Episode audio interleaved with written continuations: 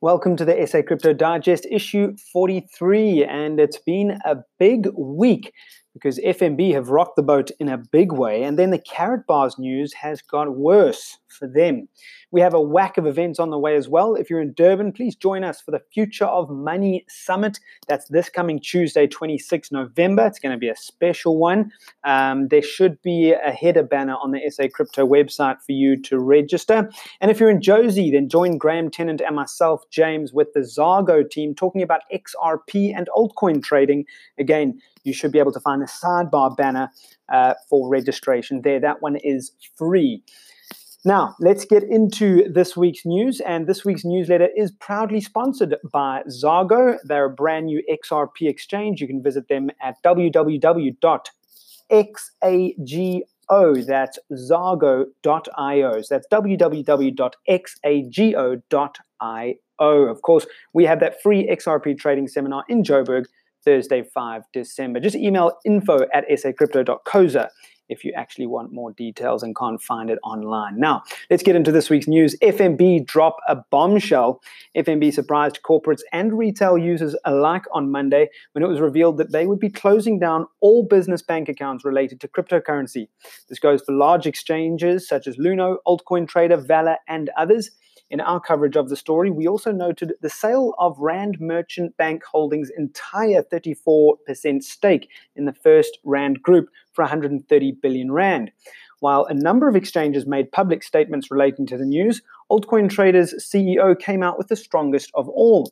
His message was emphasized in a, in a tweet storm by popular tech journo Simon Dingle, which we have for you in our tweet of the week at the end of this. Karatbars debacle intensifies. After the resounding statement by South Africa's FSCA last week, Karatbars has had nothing but trouble. First, it was popular money show host Bruce Whitfield who ran a debate about whether the company's products were based on a scam. And then this week, leading economic journalist Adrian Kruger picked up the news on MoneyWeb. Kruger published a damning report on the site, citing the fact that the Central Bank of Namibia investigated the company and labeled it a predatory pyramid scheme. Meanwhile, since the breaking of the news by the FSCA last week, Karatbars' token Karat Gold coin has dropped from 2.2 US cents to 1.5 US cents. A more than 30% drop in less than a week is the writing on the wall for this elusive company. Bitcoin, meanwhile, tumbles to new six month low.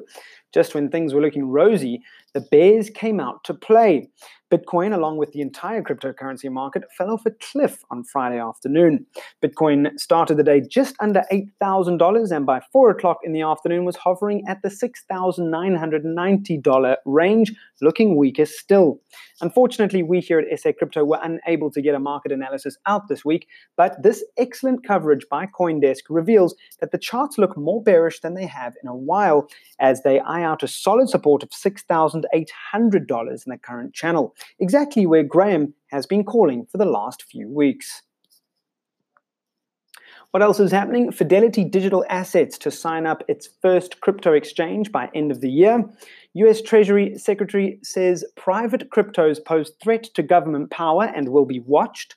Blockchain sleuthing firm Chain Analysis, or rather Chainalysis, slashes 20% of its workforce. In wargaming exercise, a Digital Yuan neuters US sanctions and North Korea buys nukes. Luno named as one of top 10 exchanges in the world. This week's tweet of the week comes from Simon Dingle. After the big FNB news this week, tech journo Simon Dingle made a pretty hefty statement about JP Morgan's influence on the big South African bank.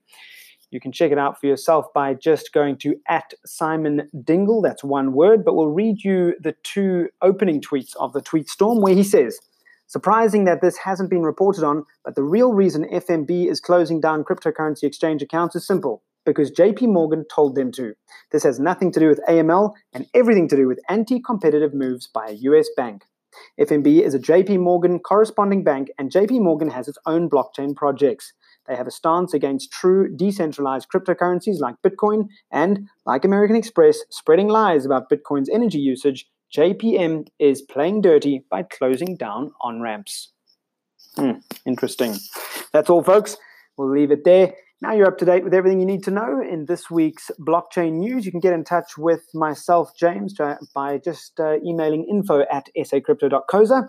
And we do hope to see you at one of our upcoming events in the next two weeks. Have a great weekend. From myself, James, and the SA Crypto team, it's goodbye.